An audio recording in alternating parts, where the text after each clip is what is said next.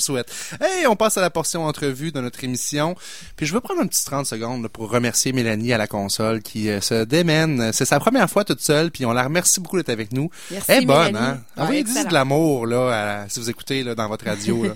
yes. On a Merci. Patrick Bouchard avec nous, qui est président de Bouchard et Associés Solutions d'assurance et également président du regroupement des cabinets d'assurance du Québec. Wow, bon matin, Patrick. Bonjour, ça va bien? Ben oui, ça va super bien. Oui, en pleine forme. J'ai vu ta limousine parquée dehors, là. Ah, un président de tabarouette. Oh, non, un- euh, je t'annonce que le président, il se promène pas en limousine. là. Ah, ok, c'est bon.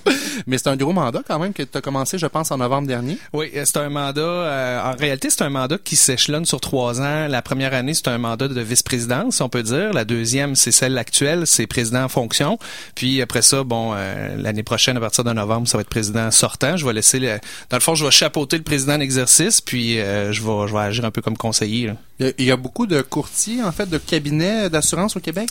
Il y en a, euh, ben écoute, pour t'expliquer, il y a environ 600 cabinets de courtage au Québec. Euh, ça représente environ euh, 6000, euh, sept- environ 7000 courtiers.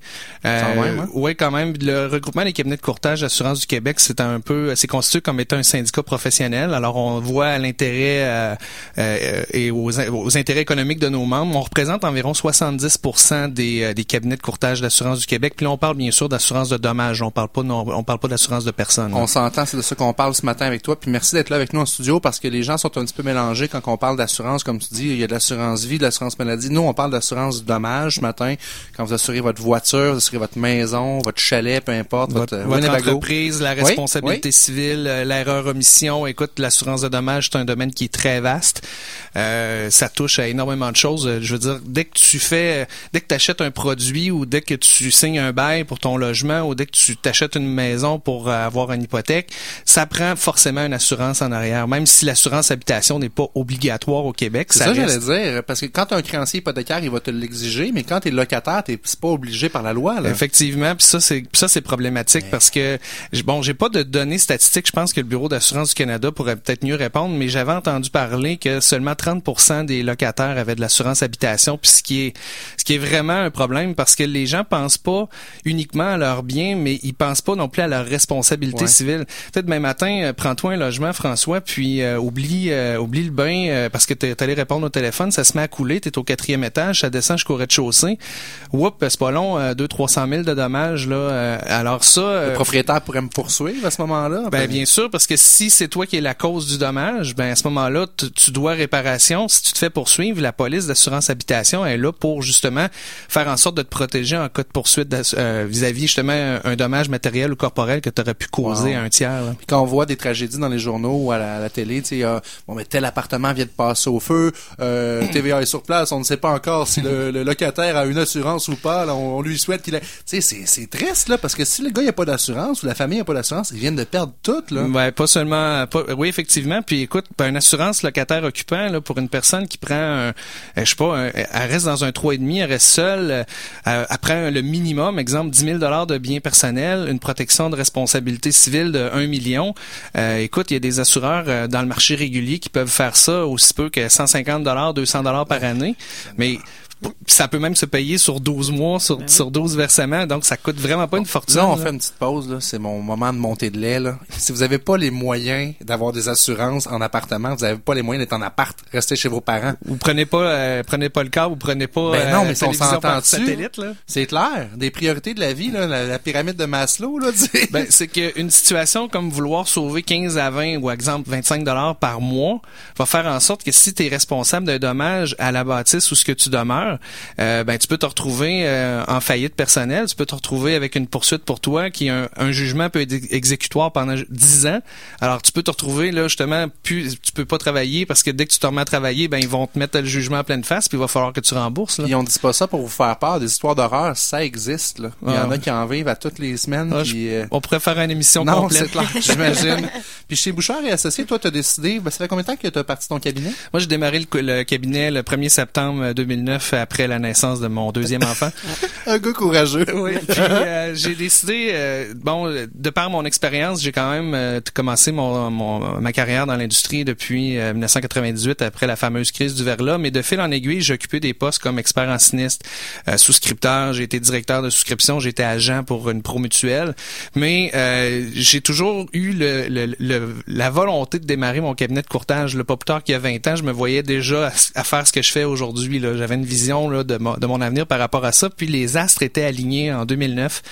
Euh, je voulais vraiment démarrer mon cabinet, puis je voulais me concentrer sur des risques difficiles à assurer. C'est là que j'ai vu qu'il y avait une manne, puis il y avait très peu d'offres, et il y avait très peu de cabinets qui étaient spécialisés là-dedans. Alors comme j'avais une expertise là-dedans, ben, j'ai décidé de démarrer mon cabinet pour faire uniquement de ça. Là. On va en parler de ça parce que c'est une offre qui est très niche puis qui est très importante à savoir que ça existe pour les consommateurs. Mais moi, je suis un ancien courtier hypothécaire, donc je, prône le courtage parce que je pense que c'est mieux d'aller voir un professionnel qui a accès à plusieurs euh, outils dans son coffre à outils que d'aller voir juste un cabinet de courtage ou une banque dans mon cas. Euh, c'est un peu le même cas du côté du, du, du côté d'assurance de dommages. Vous avez plusieurs institutions avec qui vous travaillez. Oui, ben juste pour faire justement une petite parenthèse, c'est que la différence entre un agent d'assurance et un courtier, c'est que l'agent va vendre uniquement les produits de son employeur. Alors, il peut pas vendre d'autres produits d'assurance que ceux qui sont offerts par la personne qui, qui, signe son chèque de paye. Alors qu'un courtier d'assurance de dommages, lui, ben théoriquement, il représente plusieurs assureurs. Alors, il doit faire la meilleure offre euh, selon les besoins du client et euh, selon les intérêts du client. Donc, il travaille vraiment pour le client. Exactement. Puis euh, ça coûte rien au client de faire affaire avec un courtier d'assurance. Euh, je veux dire, lui, il est rétribué sur base de commission sur les ventes qu'il fait. Il y a des cabinets de courtage qui peuvent effectivement charger les honoraires, ce qui est tout à fait normal parce que c'est un professionnel. Là, il peut le faire. Est-ce que je me trompe? Parce que c'est vrai dans le courtage hypothécaire, mais de commencer à appeler 4-5 courtiers, ça sert à rien. Là. Vous avez toutes les mêmes euh, compagnies d'assurance. Ben François, tu ferais-tu faire ton rapport d'impôt par deux comptables? ben si, je suis un peu fou. oui, exactement. Donc oui, il y a rien qui t'empêche d'appeler un ou deux courtiers. Par contre, dans le domaine de l'assurance des risques spécialisés comme moi, comme moi, c'est que immédiatement, si tu m'appelles moi, je vais faire la vérification du marché de tous les marchés que je représente. Mais dans le domaine de l'assurance spécialisée, il y en a très peu. Donc, exemple, il y en a six qui font ça en assurance habitation. Si t'appelles, une fois qu'on a raccroché la ligne, t'appelles un autre courtier, puis tu fais faire le même travail par un autre courtier, ben je m'excuse, mais c'est premier arrivé, premier servi. Alors, ça se ramasse à la même place, au même bureau. Oui, puis vous aurez pas deux cotations de la même du même marché d'assurance. Là, c'est sûr, je fais une généralité, là, mais il y a, y a des marchés qui sont ce qu'on appelle des marchés ouverts, mais il y a des marchés qui sont réservés. Exemple, moi, je fais une demande à un assureur qui s'appelle PAFCO, ou encore, euh, euh, bon, euh, je pourrais t'en sortir un autre que les gens connaissent pas. Exemple, service d'assurance universelle. Tu sais, c'est tous des assureurs que les, les, les gens le commun des mortels, ben, ils connaissent pas ça. faut passer par un courtier. Donc, moi, si je fais une demande à PAFCO, puis euh, qu'il y en a un deuxième qui arrive à trois minutes après parce que justement il a rempli la proposition, il l'a envoyé, ben la, la cotation va être réservée au premier arrivé. Là. Excellent. Puis reparle-nous un petit peu, tu dis non standard. C'est quoi du non standard? Ben c'est simple, c'est tout ce qui est pas standard. ok, écoute, je te donne un exemple. Euh, bon, toi tu travailles dans le domaine des finances personnelles, tu travailles pour un pour une compagnie qui fait de l'hypothèque là euh, avec des taux d'intérêt qui peuvent être un peu plus élevés mais qui sont beaucoup plus spécialisés. une raison de se retrouver dans un marché spécialisé, c'est parce que ton, tu as une hypothèque qui est euh, dite non conventionnelle. OK, à ce moment-là. Ben, Donc, je passe pas par une banque traditionnelle, je vais voir un prêteur alternatif ou un prêteur privé. Exactement. Une caisse, une banque, un trust, une compagnie d'assurance. Si tu pas, si autre chose que ça, ben, à ce moment-là, tu peux te retrouver dans un marché spécialisé au même titre que si tu as un dossier criminel, si tu as eu une faillite personnelle dans les dernières années, si tu as eu une fréquence de sinistres, tu as eu plusieurs sinistres dans une période de temps X, euh, ou encore que tu as un bâtiment qui, euh, qui se retrouve avec des recommandations à faire parce qu'il y a des, euh, des, des manques au niveau de l'entretien, ben, dès qu'une compagnie d'assurance te refuse, te résilie, mais fait ton contrat, ben à ce moment-là, faut que tu tourne vers une compagnie qui est spécialisée pendant un certain nombre d'années, euh, à ce moment-là, ben c'est là que si tu fais une coupe de recherche, tu vas tomber sur moi. C'est vraiment la même chose que le financement. C'est la même chose. Et puis dans le fond, ces compagnies-là, tu le disais, c'est là pour un besoin temporaire, le temps de remettre, euh, rectifier la situation du client, parce que ça doit coûter plus cher comme dans le financement aussi. Exactement. Puis euh, écoute, juste pour te faire encore là un, exemple, tu te fais résilier pour non paiement de prime, chose à ne pas faire en passant. à ce moment-là, à la question posée, exemple, tu te fais résilier par XYZ Assurance pour non-paiement de prime, t'appelles un autre assureur direct, puis les autres, ils te posent la question, avez-vous été refusé, résilié ou non renouvelé depuis les cinq dernières années? Là, tu fais ton SMAT, tu dis non. Si tu fais ça, il y a des gros problèmes qui peuvent t'arriver en cas de sinistre. Oui, parce que là, tu pourrais ne pas être couvert. Tu peux, tu vas être couvert pendant une certaine, certaine période de temps. Par contre, si jamais, lors d'un sinistre, il, te pose la question, est-ce que vous avez été résilié? Puis tu dis oui, alors que tu avais dit non lors de la de l'acceptation du risque, lors, de l'offre, ben l'assureur, euh, il peut carrément refuser de payer ta perte. Et, puis, euh, et même de, de ce qu'on appelle invoquer là, une, un ab initio, là, que le, le, contrat n'a jamais euh, été euh, existant, puis te rembourser toutes tes primes que tu as payées depuis les dernières années. Donc, il faut Essayez toujours... pas de jouer au plus fin. Est-ce que c'est comme le crédit? Il y a comme un système de fichier central qui emmagasine de l'information. Avez-vous ça dans le, au, niveau des assurances? L'assurance de dommages automobile, oui. Il existe le fichier central des sinistres automobiles, mais en assurance habitation, malheureusement, non. Il n'y a ah, pas ça. Alors, il faut, l'assureur se fie la plus haute bonne foi lors de la déclaration du risque par le client. Mais s'il ne dit pas tout ce qui est de nature à influencer l'assureur dans sa décision de l'assurance, ben, euh, advenant le cas où il arrive un sinistre, ben, il y a des clauses dans le code civil qui protègent le, l'assureur, qui fait en sorte que, justement, il peut décider de ne pas payer ou encore de, de, de, de, de, de, résilier ton contrat. Peut-être même de poursuivre le client s'il y a une fraude ou... Euh... Ben, fraude, euh, oui, effectivement, on, embarqué sur le sujet, ça serait, ça serait d'autres choses, mais, bref, mais... jouez pas au plus fin avec la déclaration, donnez leur juste, puis vous allez... Ben, c'est que, en effet, t'es mieux d'aller faire une période de purgatoire de 3 à 5 ans puis après ça de te remettre sur le droit chemin mhm. plutôt que de dire ah je le dirai pas à mon assureur puis vienne que pourra. Ben je m'excuse mais il y a personne qui peut prédire l'avenir. Puis s'il arrive un sinistre et qui découvre que t'as pas dit la vérité ben excuse l'expression mais tu peux l'avoir euh... parce que dans le fond ce que tu nous dis c'est que ça, ces clients-là que tu nous parles, une, faillite, quelqu'un qui a fait de la prison, quelqu'un qui a eu besoin d'un prêt privé, c'est tout parce que les compagnies d'assurance jugent qu'il y a un risque est plus élevé, dans le fond. Ouais, ben, euh, bon, on l'a dit tout à l'heure, l'assurance habitation, ce n'est pas obligatoire. Donc, euh, ça, ne repose pas sur une loi. Tu n'es pas obligé de souscrire ça. C'est une pratique commerciale au niveau des prêts hypothécaires qui fait en sorte que tu vas, tu dois te procurer une assurance habitation si tu es propriétaire occupant parce que ton créancier te l'exige. Par contre, euh, comme c'est pas obligatoire, ben, l'assureur aussi choix de choisir la clientèle qu'il veut. Alors forcément, il va dicter ce qu'on appelle des normes de souscription. Puis lui, il se dit, ben si tu as eu plus que tant de sinistres pendant une période X de temps d'années... T'es vraiment monsieur malchance, là. T'es bad lucké de la vie, là. Ouais, puis il y en a beaucoup de ça. Euh, pas juste au niveau des sinistres antérieurs. Euh, les gens, justement, qui ont des, euh, des, des, des, prêts alternatifs. Les gens qui ont eu, bon, en automobile, une suspension de permis de conduire, qui ont eu trop d'infractions, qui ont eu trop de sinistres. les gens qui ont été résiliés, comme je l'ai dit, non paiement de prime. Mais l'assureur va tout mettre ces informations-là dans un tapon, puis il va dire, bon, ben toi, je te prends ou toi, je te prends pas. Alors, en assurance habitation, si vous faites refuser, résilier ou non renouveler par un assureur, il y a, juste pour te dire, il y a à peu près 185 compagnies d'assurance au Québec. Quand même, hein? Exactement, en assurance de dommages. De ces 185-là, il y en a environ 6 qui acceptent de prendre des gens qui ont des problématiques d'assurance antérieure. Donc, forcément, c'est la loi de l'offre et la demande. Mm-hmm as énormément de demandes parce qu'il y a des gens qui ont de la difficulté de s'assurer. Écoute, j'en fais ma business, là. On est rendu à pas loin de 2700 clients à l'espace de 6 ans. Puis je aide les gens. Ben, exactement, on aide les gens, mais par contre, il faut que les gens... Euh, tu sais, on est capable à pratiquement 99% du temps d'assurer tout le monde. Mais ce qui met un frein, c'est le prix. Mm-hmm. C'est que le client, lui, qui s'attend à payer, exemple, 800 dollars parce qu'il y a, euh, c'est ce qui est habitué de payer pendant des années, ben il va se retrouver avec un offre beaucoup plus élevé avec des protections restreintes. Mais par contre, il n'y a pas le choix. S'il est propriétaire occupant, faut qu'il y ait une preuve ben d'assurance. c'est ça, j'allais dire. Il n'y a pas de plan de sortie. T'as pas le choix. C'est un mal nécessaire. Là. Oui. Puis il faut faire confiance au courtier d'assurance parce que cette personne-là, c'est un certifié. C'est quelqu'un qui connaît le marché. Puis forcément, je prends l'exemple de mon cabinet. Regarde, on les a toutes les compagnies d'assurance par rapport aux problématiques d'assurance antérieure. Donc nous, on va faire l'analyse. On va envoyer ça aux assureurs. On reçoit nos cotations. Puis on fait la meilleure offre aux clients. Mais ça sert à rien de penser que vous allez trouver une compagnie qui qui va vous dire oui, alors qu'écoutez, nous, notre travail comme courtier, c'est de faire ça à journée longue. J'ai juste une petite question parce que tantôt tu as parlé du fait que le courtier est indépendant, mais moi j'ai déjà entendu dire que des fois les courtiers ils, sont reliés avec une bannière. Ouais. Euh... Fait que sont pas tout à fait, sont à 20% indépendants. Ouais, ben en réalité, ben ok, ça c'est un modèle d'affaires. C'est sûr que c'est un autre sujet aussi, mais euh, quand je dis le courtier d'assurance est indépendant, ben c'est peut-être cité hors contexte parce qu'effectivement il y a des courtiers d'assurance qui sont indépendants, c'est-à-dire que dans leur actionnariat ils ont, euh, exemple moi, euh, ma femme, mon associé Richard et mon, mon autre associé Jules. Mais il y a d'autres cabinets de courtage qui ont des liens financiers avec des assureurs euh, au niveau de l'actionnariat. Euh, ils ont le droit d'avoir des assureurs jusqu'à concurrence de 20% des actions votantes. Puis, euh, ce modèle d'affaires-là est aussi bon qu'une personne qui soit indépendante parce que si on décidé d'avoir une concentration avec un actionnariat, avec un assureur X, ben ils ont le droit de le faire. Ça remet pas en cause leur impartialité là, pour l'offre de service là, vis-à-vis un client. Là. Ça, tu vois, c'est Ça, c'est propre. dans un, ça, c'est dans un monde idéal, bien sûr. ouais, ouais. OK. C'est Ouais. propre à l'assurance, ça n'existe pas dans, les finances. En tout cas, moi, je connais pas ça euh, du côté du, financement. Euh, Patrick Bouchard, reste avec nous parce qu'on n'a pas fini notre entrevue. On va passer une courte pause puis on revient dans trois minutes. CKRL 89.1.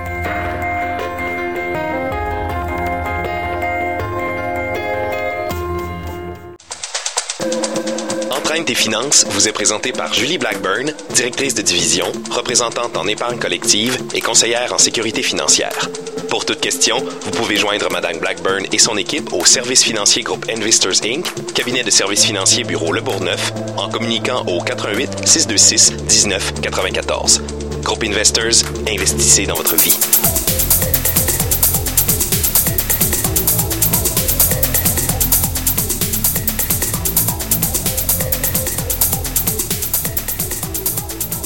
On est de retour avec euh, Patrick Bouchard, courtier en assurance de dommages. Euh, on parlait de quoi, nous, avant la pause? Jessica, tu avais une question? Ben, d'assurance, on parle Ben oui, ça.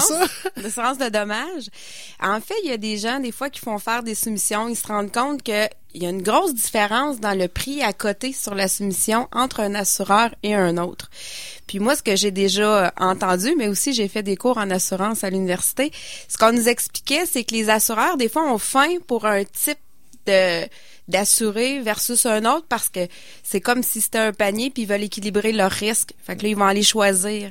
Fait Ouais. que si je me trompe pas, ça se peut qu'il y ait des écarts au niveau du prix à cause de- des besoins des assureurs, ben, ce qu'ils veulent avoir comme client, là. Ben, effectivement, l'assureur il est là pour aller sélectionner un risque qui va être rentable pour lui.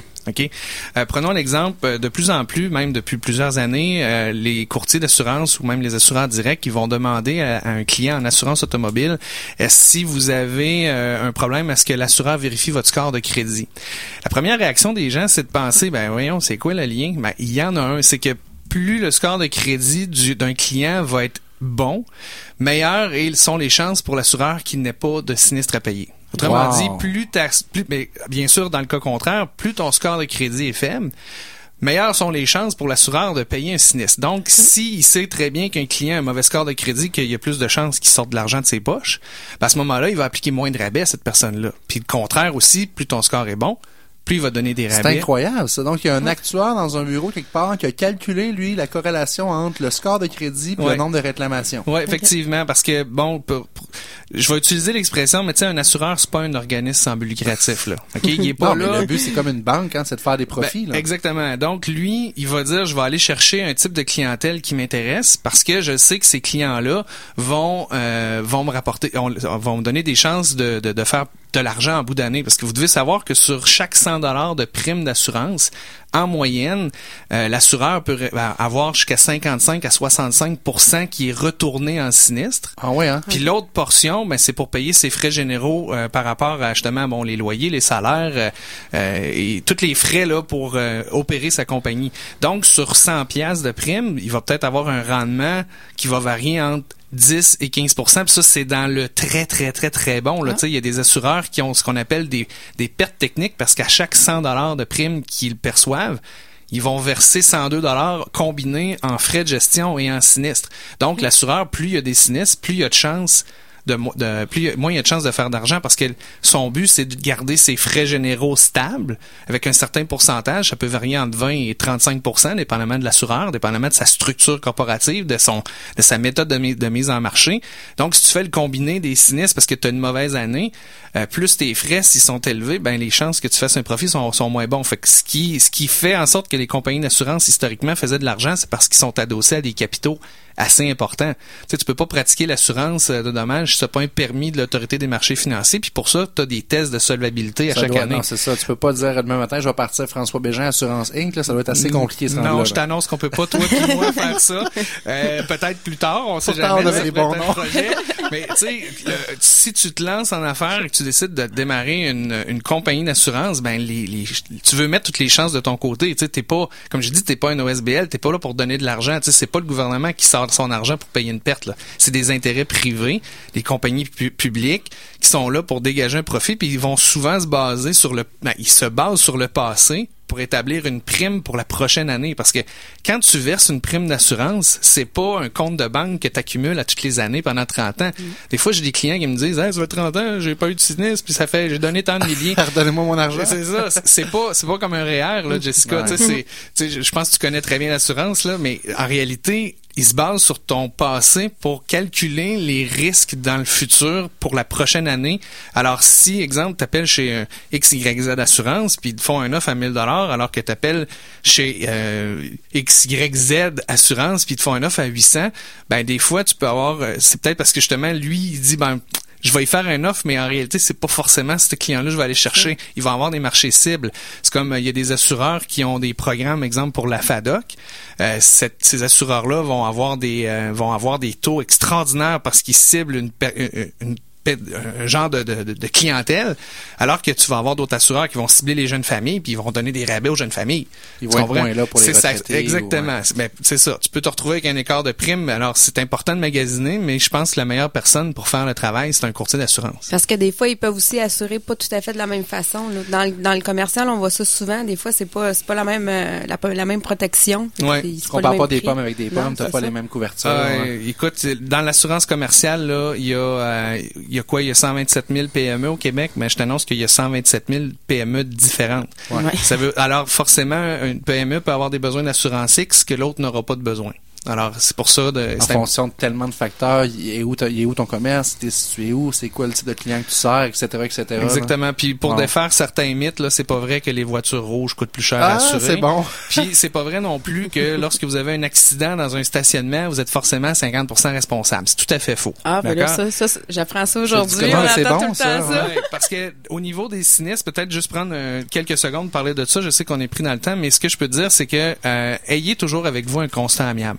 D'accord? Ouais. Parce que ça va vous aider à avoir euh, un, un- un sinistre qui va se régler beaucoup plus vite. Ça m'est arrivé, Patrick, de me faire rentrer dedans, puis de part de constat, puis je t'allais être la bonne fois. J'ai pris une photo avec mon cellulaire du permis de conduire du gars, puis j'ai dit, regarde, va travailler, puis on, on Ouais, comment tu plus vas tard. faire pour le retrouver? Impossible. Exactement? Ma compagnie d'assurance a essayé de le rappeler, il a jamais retourné les appels, il a disparu dans le brume. Probablement que le jeune, il n'y avait pas d'assurance, tu sais, ou... euh, Ben ça, ça encore là, ça pourrait faire l'objet d'une chronique euh, séparée, mais ce que je peux te dire, c'est que pour déterminer qu'un accident est non responsable, tu dois avoir une collision qui survient entre deux véhicules au Québec et dont les deux propriétaires sont identifiés.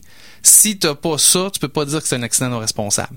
Alors, comme je te dis, peut-être euh, avoir une chronique plus tard. Ben oui, là, mais il y a tellement de choses qu'on peut jaser. Patrick, merci beaucoup d'être avec nous. Un grand plaisir. Intéressant. Je te laisse un petit 30 secondes parce que on, on termine nos émissions puis on va le faire là avec le devoir de la semaine. Puis j'aimerais inviter les gens, d'ailleurs les gens qui sont en appartement, s'il vous plaît, puis qui n'ont pas d'assurance, à tout de suite remédier au problème puis de se faire sortir un prix puis y aller de l'avant avec une assurance. Comment les gens peuvent te contacter? Euh, ben, si bien sûr c'est un cas problématique, là, une personne qui a pas d'assurance depuis des années, qui a un profil X, euh, j'ai un site qui s'appelle difficiledemassurer.com. Euh, Il y a un onglet euh, prendre contact, puis vous pouvez remplir sur internet là, une espèce de fiche, puis forcément il y a un de mes courtiers qui va vous rappeler pour entamer une démarche de soumission. Si toutefois c'est un dossier euh, régulier, ben moi, je vais le faire, mais c'est pas l'appétit de mon cabinet. Je C'est préfère ça. me concentrer vers ce qui est difficile à assurer parce que pour moi, c'est pas difficile. Mais toutefois, on est ouvert à toutes les demandes d'assurance. Puis euh, un autre conseil, ben, je le répète, euh, procurez-vous un, un constat amiable parce que quand il arrive un sinistre, c'est beaucoup plus facile à régler que d'attendre deux semaines après un rapport de police pour identifier la personne à qui vous avez eu l'accident. Très bon conseil. Le constat, c'est-tu... euh, On notre- trouve ça où? hein? Euh, le site du GAA, le groupement des assureurs automobiles, ou encore, ben, envoyez-moi un petit euh, message sur mon site, puis ça va me faire plaisir de vous en expédier un, soit en PDF ou encore en, ben, sur mon site internet, vous pouvez même avoir une copie d'un d'un constat Ah oui, on peut Ouais. le downloader. Ouais. Patrick Bouchard, président de Bouchard et Associés, Solutions d'assurance et président du regroupement des cabinets d'assurance euh, du Québec. Merci de ta présence avec nous. Ça fait un plaisir. On peut te lire également comme chroniqueur sur le blog Entraîne tes finances. Et nous, on va passer à la chronique financement alternatif. Tiens donc, ça fit dans notre thème du jour avec euh, Pentar Finance.